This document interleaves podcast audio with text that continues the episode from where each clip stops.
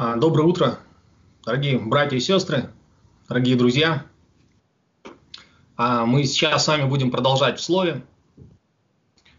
А, и на сегодня у нас с вами будет отрывок. Мы продолжаем с вами изучать книгу Второзакония. Сегодня у нас с вами будет отрывок из 5 главы с 6 по 21 стихи. Там, где Моисей пишет нам, уже повторно пишет нам 10 заповедей.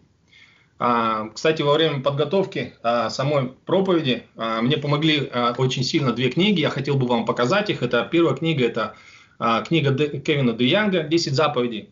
И вторая книга, это Йохим Даума, автор, тоже называется «10 заповедей». Очень рекомендую вам. Замечательные две книги.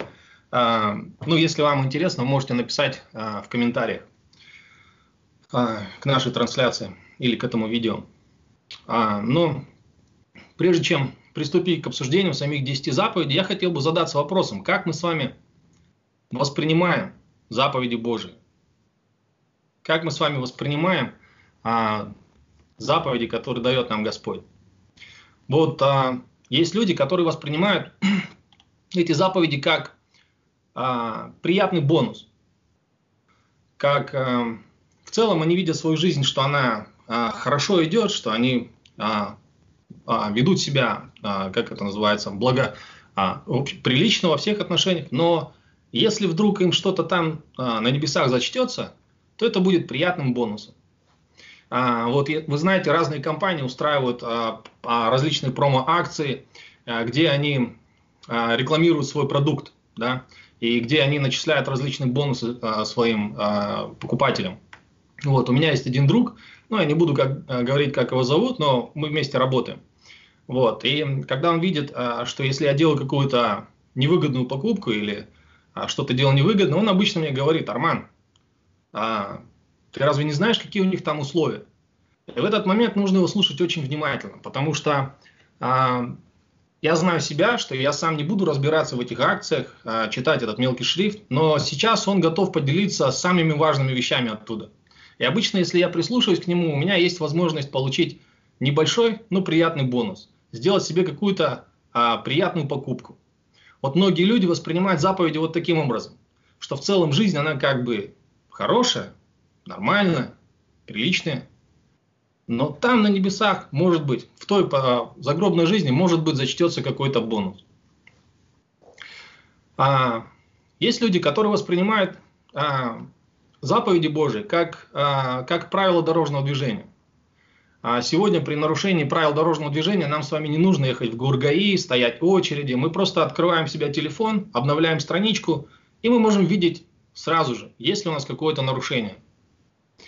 А, обычно, когда я обновляю эту страницу, я немножко волнуюсь. И очень приятно видеть, а, что когда выводится надпись «Нарушение не найдено». А, мне эта надпись так сильно нравится, что обычно я обновляю повторно, чтобы еще раз ее увидеть. Но иногда бывает, все-таки а, выходит нарушение, а, выходит какой-то штраф, и мне нужно оплатить его. И в этот момент я оплачиваю и для себя решаю, что это значит на этой неделе, скорее всего, мы не пойдем в кафе. Или а, лишимся еще какого-то приятного удовольствия.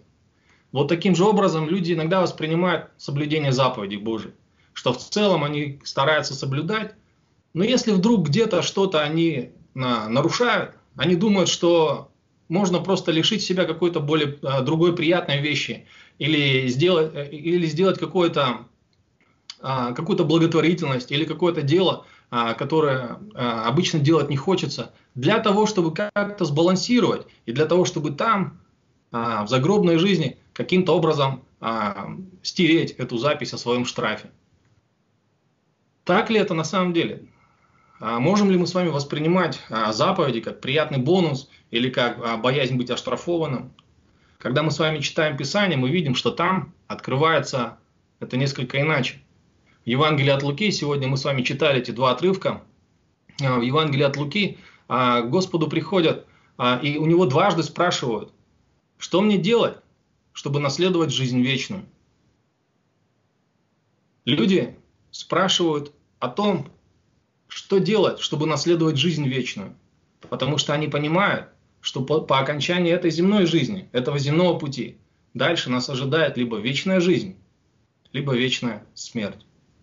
Поэтому мы с вами видим, что Писание раскрывает нам а, заповеди Божии не как возможность получить приятный бонус или как возможность избежать каких-то штрафов, но оно открывает нам, оно открывает нам заповеди как инструкцию по выживанию. А в наши дни, может быть, это нам, а, пока сейчас мы находимся на карантине, нам это может быть а, очень знакомо, очень близко. Потому что у нас есть конкретные инструкции, которые помогут нам избежать заражения вирусом, сохранить свое здоровье, а может быть даже и жизнь. Мы с вами знаем, что нужно делать различные шаги для того, чтобы сохранить, сохранить себя и защититься от этого вируса. Похожим образом в Писании говорится нам, раскрываются нам заповеди, в которых Господь говорит нам, как нам нужно жить для того, чтобы сохранить себе жизнь для того, чтобы наследовать жизнь вечную.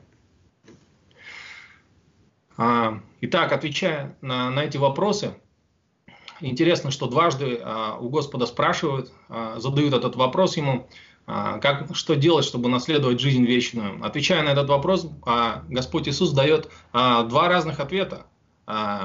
Один раз Он говорит две великие заповеди. Он говорит, что возлюби Господа Бога твоего всем сердцем твоим, всей душою Э, и всем разумением твоим, и возлюби ближнего своего, как самого себя.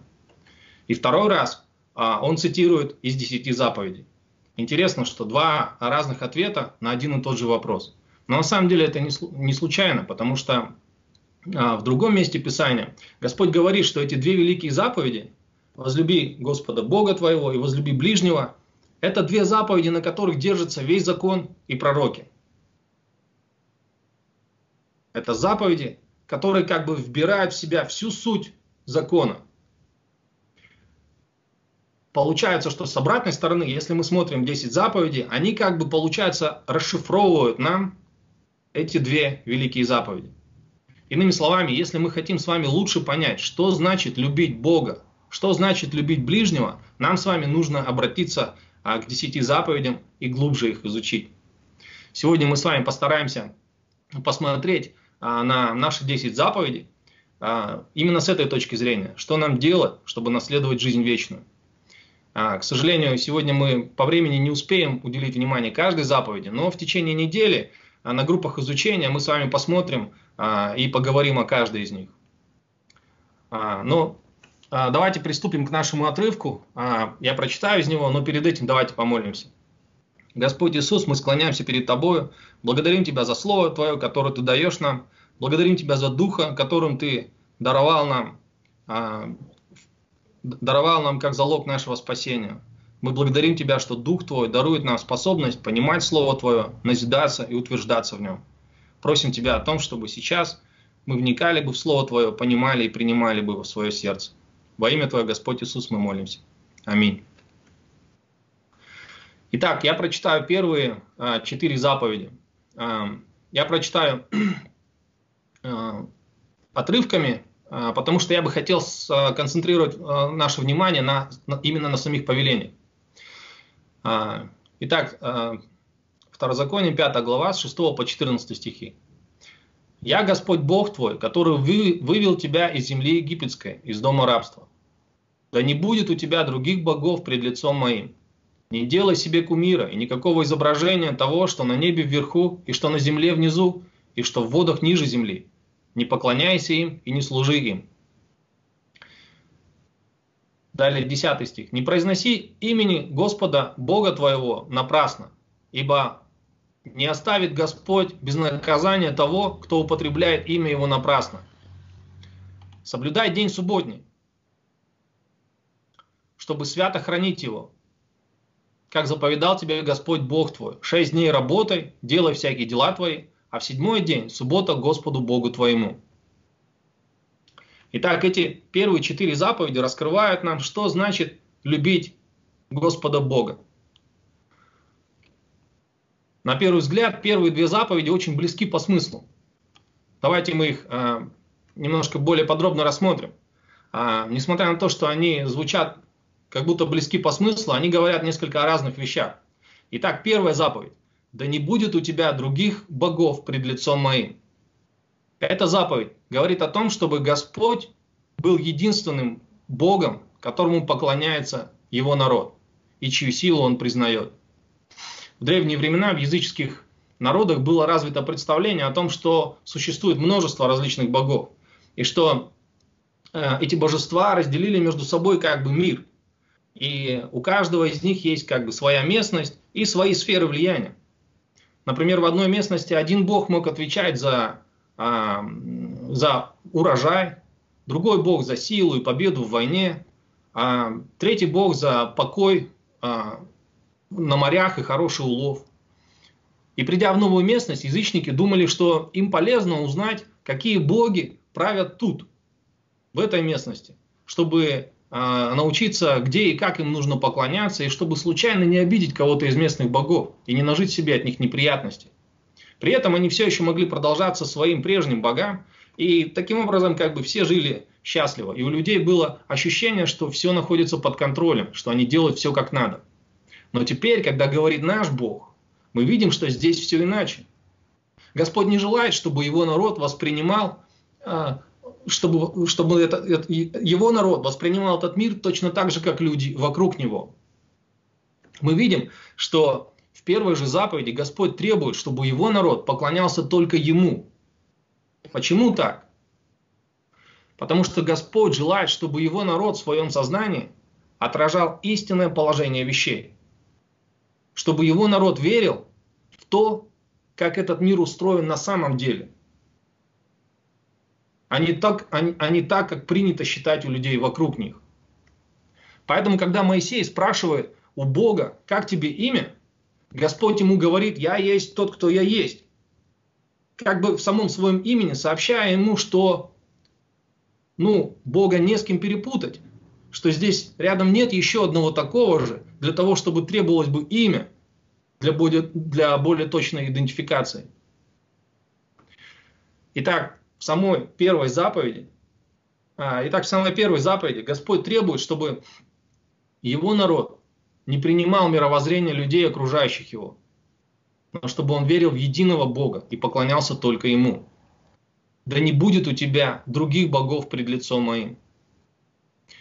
Как вы думаете, актуальна ли эта заповедь для нас сегодня? Верим ли мы с вами, что Господь есть единственный Бог и нет другого, кроме Него? Верим ли мы, что Он на самом деле все держит, все в своих руках, все сохраняет своей силой и что все находится в Его власти? Когда сегодня за окном разгулялся вирус и по всему, по всему миру люди страдают, гибнут, мы видим, как власти стараются ограничить распространение вируса и а, вводят карантины, это доброе дело, но при этом мы видим, а, что есть ряд последствий. Разоряются компании, люди остаются без средств к, к существованию. Вот в таких обстоятельствах верим ли мы с вами, что наш любящий Бог все еще держит все в своих руках? Или нам кажется, что кто-то спутал ему карты? Нам кажется, что у него что-то не получилось. Потому что если так, если нам кажется, что есть кто-то, кто способен вмешаться в Божьи планы, застать его врасплох или обвести его вокруг пальца, если мы верим так, то мы верим не в единого Бога. Получается, мы верим в то, что их, по крайней мере, двое, даже если второго Бога мы называем просто случай. У всех нас бывает искушение бояться каких-то людей, обстоятельств или силы и забывать или преуменьшать а, при этом величие и могущество Бога. Конечно, мы согласны, что в обычных обстоятельствах и в повседневной жизни нам очень важно проявлять послушание Богу. Но нам кажется, что мы столкнулись а, с такой необычной ситуацией, в которой Бог нам помочь не может.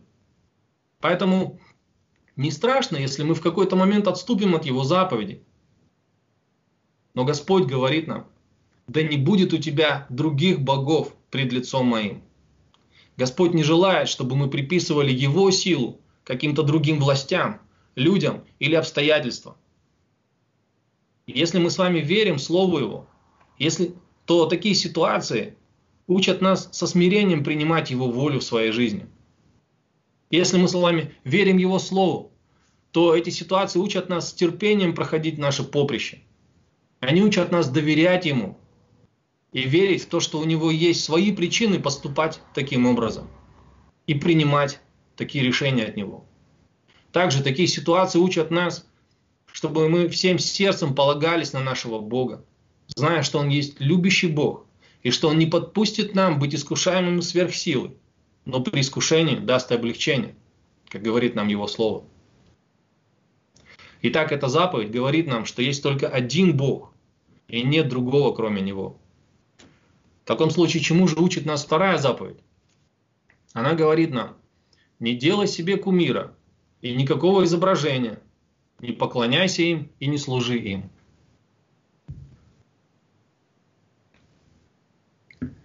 Не делай себе кумира и никакого изображения, не поклоняйся им и не служи им. Эта заповедь учит нас правильному поклонению Богу. В древние времена язычники тоже язычники не верили, что а, сами статуи по сути это боги. Они понимали, что статуи как бы представляют этих богов, а сами боги обитают где-то незримо для обычных людей.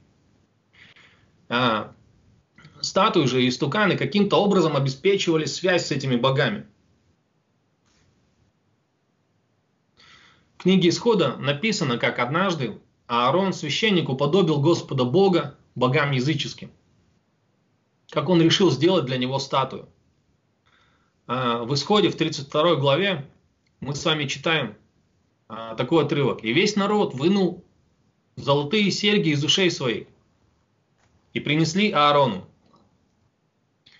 Он взял их из рук их и сделал из них, а, и сделал из них литого тельца и обрезал его резцом.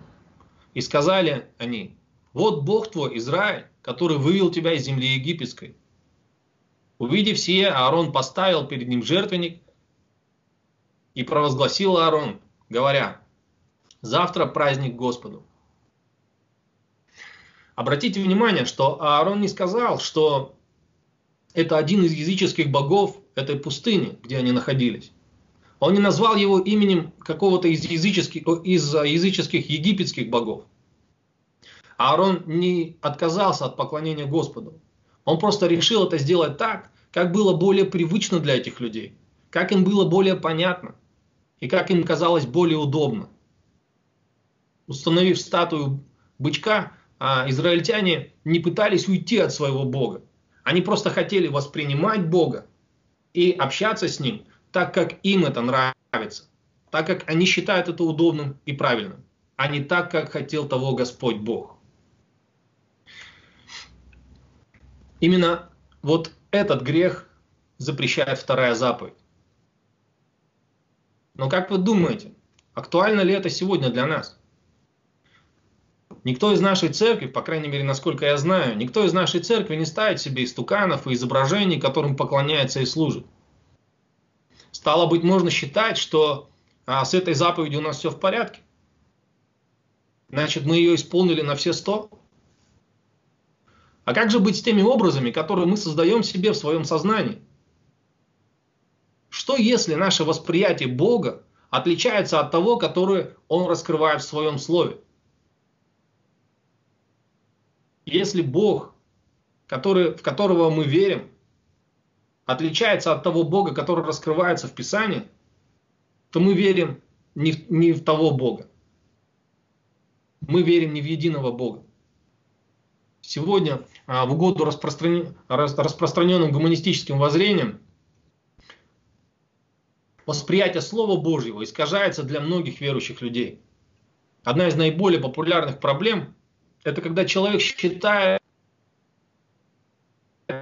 считает что Господь все соделает ко благу, но воспринимает понятие блага неверно. Сегодня в интернете летает очень много стихов, э, ободряющих, хороших, обещающих э, благословение от Бога, Его защиту, исцеление и многое другое. И эти стихи на самом деле из Писания, и они раскрывают истину. Но что если человек воспринимает понятие блага не так, как воспринимает его Бог. Если это так, то такое понимание может выстроить неверные ожидания и в конце концов привести к разочарованию. Если, следуя а, популярным сегодня в мире а, гуманистическим тенденциям, взглядам, я ставлю человека в центр Вселенной, тогда я считаю благом все, что является благом для человека. Я, э, говоря про благо, я ожидаю крепкое здоровье, э, финансовую э, обеспеченность, удовольствие в жизни, удовлетворенность в работе, приятное окружение, красивую жизнь, вкусную еду и так далее и тому подобное. Все эти замечательные вещи мы, естественно, хотим видеть в своей жизни. И мы искренне желаем их друг другу, когда поздравляем на праздники и дни рождения. И мы верим в то, что если, а, и мы верим в то, что Бог желает нам этого. Мы даже считаем, что если Он нас по-настоящему любит, Он должен желать нам этого. Но что если, когда Господь говорит благо, Он имеет в виду что-то другое? Писание говорит нам, а вот в послании к Ефесянам в 4 главе, в 13 стихе, Писание говорит нам, о том, какую цель преследует Господь Бог, когда совершает труд в нашей жизни. Я прочитаю в новом переводе. Смотрите, здесь говорится, что Бог совершает а, труд в нашей жизни до тех пор, пока мы не достигнем единства в вере, в познании Сына Божьего, пока мы не достигнем духовной зрелости и не будем подобны Христу, в котором полнота совершенства. Вот какую цель преследует Господь в нашей жизни. И если мы со своей стороны, когда следуем за Богом, если мы не преследуем цели духовной зрелости, если в том, чтобы уподобиться Христу, мы не видим блага, то цели, которые преследуем мы, и цели, которые преследует Бог, они разные. И в таком случае мы поклоняемся не тому живому Богу, который раскрывает себя в Писании. А мы поклоняемся какому-то кумиру или изображению, которое придумали себе в сознании. Именно о таких моментах, когда мы воспринимаем Бога не так, как Он раскрывает себя в Слове Божьем, не так, как нам хочется, не так, как нам кажется правильным или привычным или приятным. Именно вот о таких вещах говорит нам вторая заповедь. Итак, не делай себе кумира и никакого изображения, не поклоняйся им и не служи им.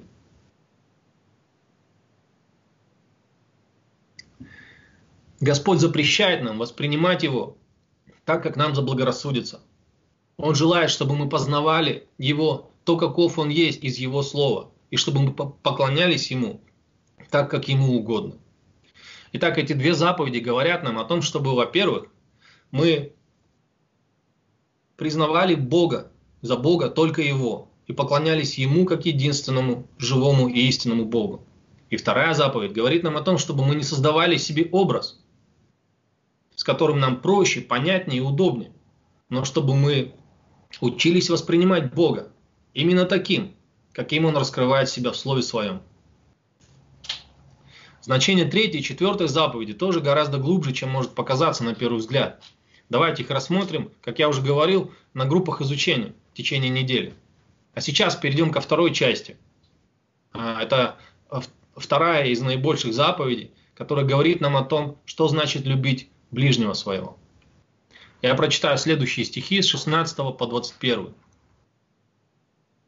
«Почитай отца твоего и матерь твою, как повелел тебе Господь Бог твой, чтобы продлились дни твои, и чтобы хорошо было тебе на земле той, которую Господь Бог твой дает тебе. Не убивай, не прелюбодействуй, не кради, не произноси ложного свидетельства на ближнего твоего. Не желай жены ближнего твоего, не желай дома ближнего твоего, ни поля его, ни раба его, ни рабы его, ни вала его, ни осла его, ни всего, что есть у ближнего твоего. Эти шесть заповедей говорят нам о том, что значит «возлюби ближнего твоего». Задача в их понимании облегчается тем, что Господь упомянул две из них, шестую и седьмую, в Нагорной проповеди. Когда Господь раскрыл смысл этих заповедей, Он показал как минимум две вещи. Первое, Он показал то, как нам нужно правильно толковать эти заповеди. А второе, Он показал принцип, как нам нужно воспринимать эти заповеди, как нам нужно их истолковывать. Давайте рассмотрим а, эти примеры.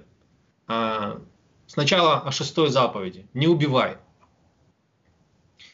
А, в замечательном фильме «Джентльмены удачи» уже перед самым концом бандит-доцент встречает своих, э, ну, свою банду, э, своих дружков.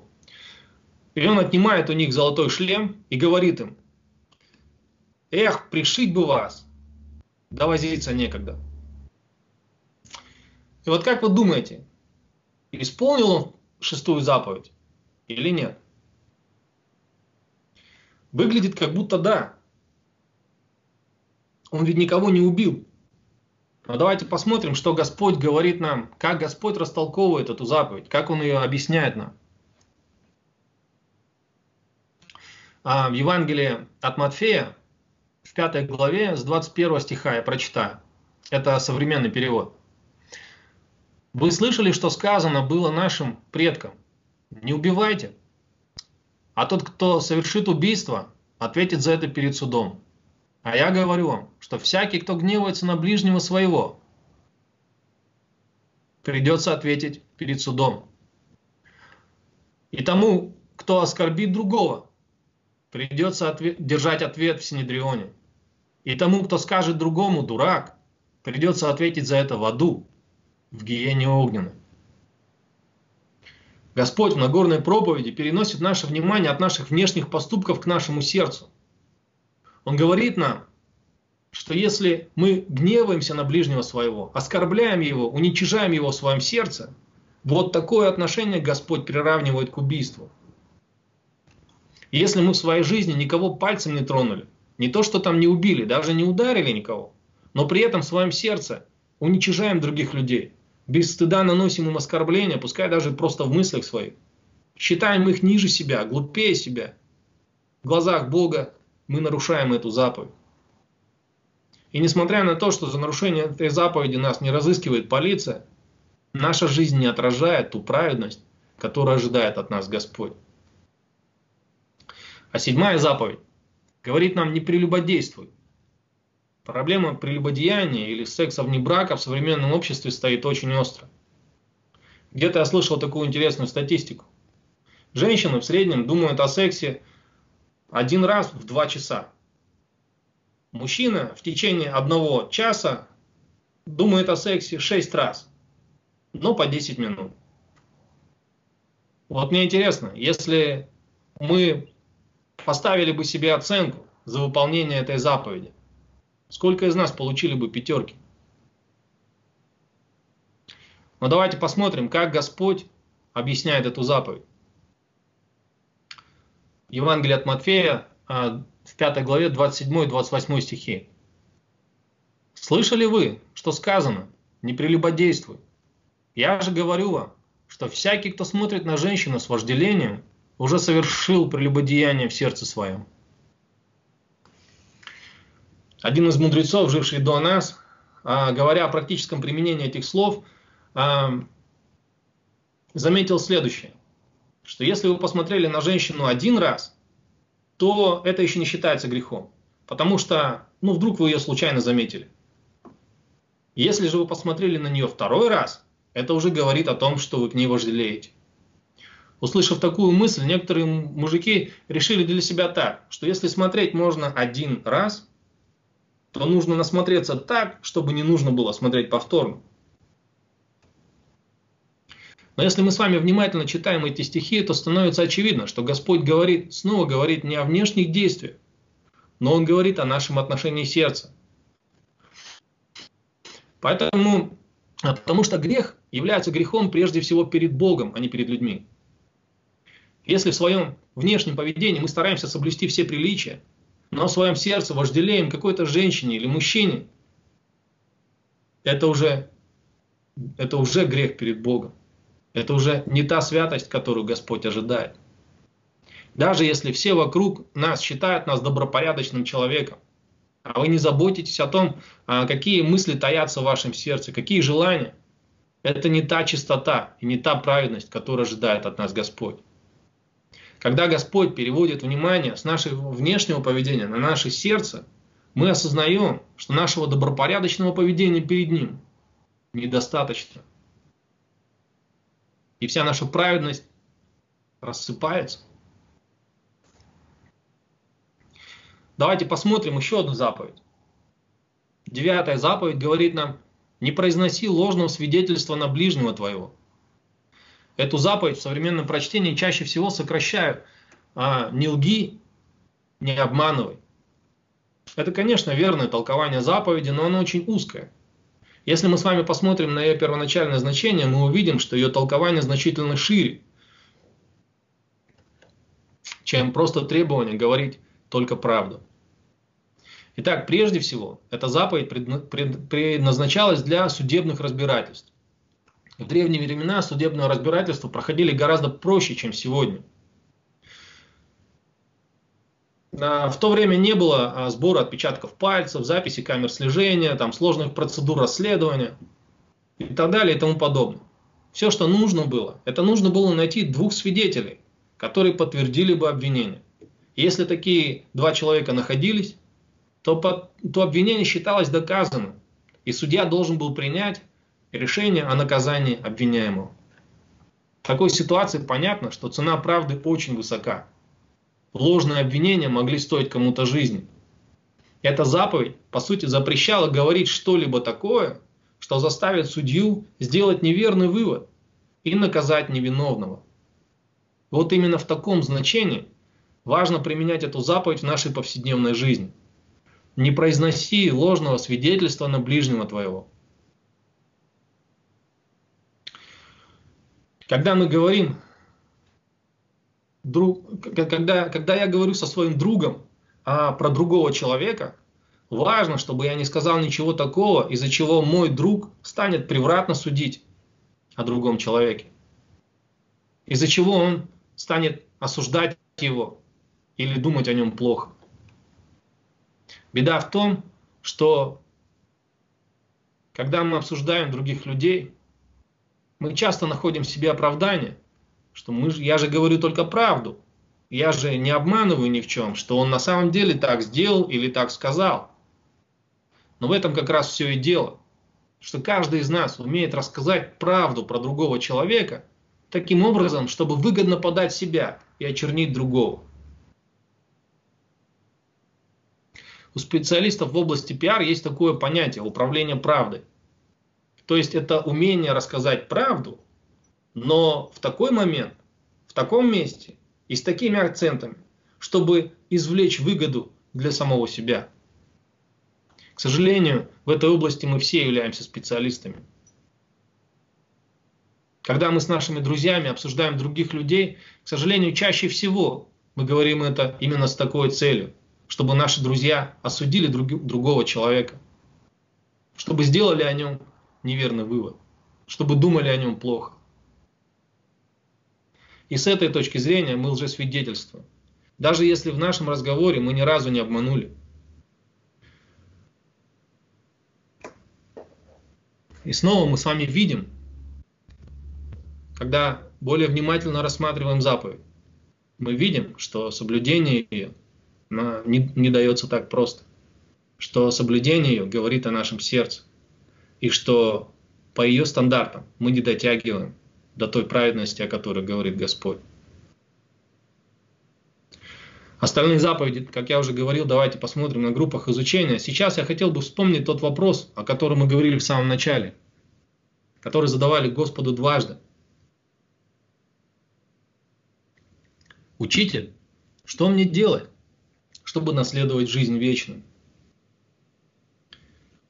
Мы видим, что если внимательно изучать 10 заповедей, мы обнаружим, что мы допускаем погрешность или грех в каждой из них.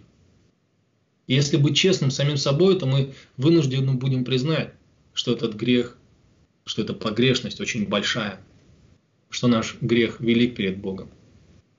Мы не способны соответствовать стандартам его праведности. Тогда встает вопрос, почему Господь дал нам эти 10 заповедей? Неужели Он мог дать нам закон, заранее зная, что мы не способны его исполнить? Как бы странно это ни звучало, но да, Господь дал нам закон, заранее зная, что мы не сможем его исполнить. Сегодня очень популярно мнение о том, что якобы Бог сначала попробовал с людьми по закону, но когда увидел, что у них не получается, тогда решил проявить благодать. Но это не так. Бог не человек. Он не действует путем проб и ошибок. Он не проводит над нами эксперименты. Еще за 400 лет до Моисея Господь обещал даровать нам благословение через Авраама. Причем уже в то время Господь сказал не только про один народ, но Он сказал, что в, тебе, Авраам, благословятся все народы. Но даже гораздо раньше, сразу после грехопадения, в первой же книге Бытия, в третьей главе, в 15 стихе, мы с вами видим, что Господь немного раскрывает нам а, свой искупительный план через семя жены. И даже еще раньше, как напишет апостол Павел, что Господь избрал нас ко спасению еще прежде создания мира. Поэтому да, Господь дал нам закон не для того, чтобы мы, мы попробовали свои силы в нем, но Он дал нам, зная заранее, что мы не способны будем его исполнить. Закон был дан нам с одной простой целью – для того, чтобы привести нас ко Христу. Во-первых, закон помогает нам осознать, что а, даже наша самая лучшая добропорядочная жизнь несравненно ниже уровнем стандартов праведности, которые Господь установил в законе своем. Потому что закон Божий судит наше сердце, наши желания и помыслы, а не только внешние поступки. И во-вторых, закон Божий помогает нам найти того единственного, кто исполнил закон и кто не нарушил ни одной заповеди. В самом начале Нагорной проповеди Господь Иисус говорит нам, не думайте, что я пришел нарушить закон или пророков. Не нарушить я пришел, но исполнить. И Он на самом деле так и сделал. Он единственный, кто исполнил закон. Закон Божий – это отражение характера Божьего. Поэтому он как бы точно скроен по Христу. Глядя в закон, мы видим отражение Христа. Вот почему, когда, Госп... когда у Господа Иисуса спросили, «Учитель, что нам делать, чтобы наследовать жизнь вечную?» Господь указал им на закон, потому что закон приводит нас ко Христу. Итак, что нам делать, чтобы наследовать жизнь вечную? Ответ очень прост. Верить в Иисуса – как написал нам Павел в послании к Галатам, во второй главе, он говорит, мы по природе иудеи, а не из язычников грешники. Однако же узнав, что человек оправдывается не делами закона, а только верой в Иисуса Христа, и мы уверовали во Христа Иисуса, чтобы оправдаться верой во Христа, а не делами закона. Ибо делами закона не оправдывается никакая плоть. Через две недели, друзья, мы с вами отмечаем праздник Великой Пасхи. В течение пасхальной недели мы с вами будем вспоминать, что Господь Иисус пролил за нас свою кровь, что Он, будучи невинен, чист и праведен от всякого греха, чист, Он отдал за нас свою жизнь, чтобы по Его благодати мы могли принять Его праведность. Он умер за нас, чтобы жили мы, Также мы будем вспоминать, что Господь Иисус воскрес на третий день, потому что смерть и ад не смогли удержать его. Тот, кто верит в Иисуса Христа, точно так же, как и многие другие на этой земле, надеется на милость Божию. Верующий в Иисуса Христа надеется, что Бог простит ему его грехи и не вспомнит его согрешения. Но в отличие от других людей, тот, кто верит в Иисуса Христа, не думает, что Бог просто закроет глаза на эти грехи не думает, что Бог просто забудет наказать его. Верующий во Христа не думает, что он, и также он не думает, что он может, да, сможет оправдать себя своими приличным, своим приличным поведением. Потому что он понимает, что в противном случае будет нарушена справедливость и святость Божия.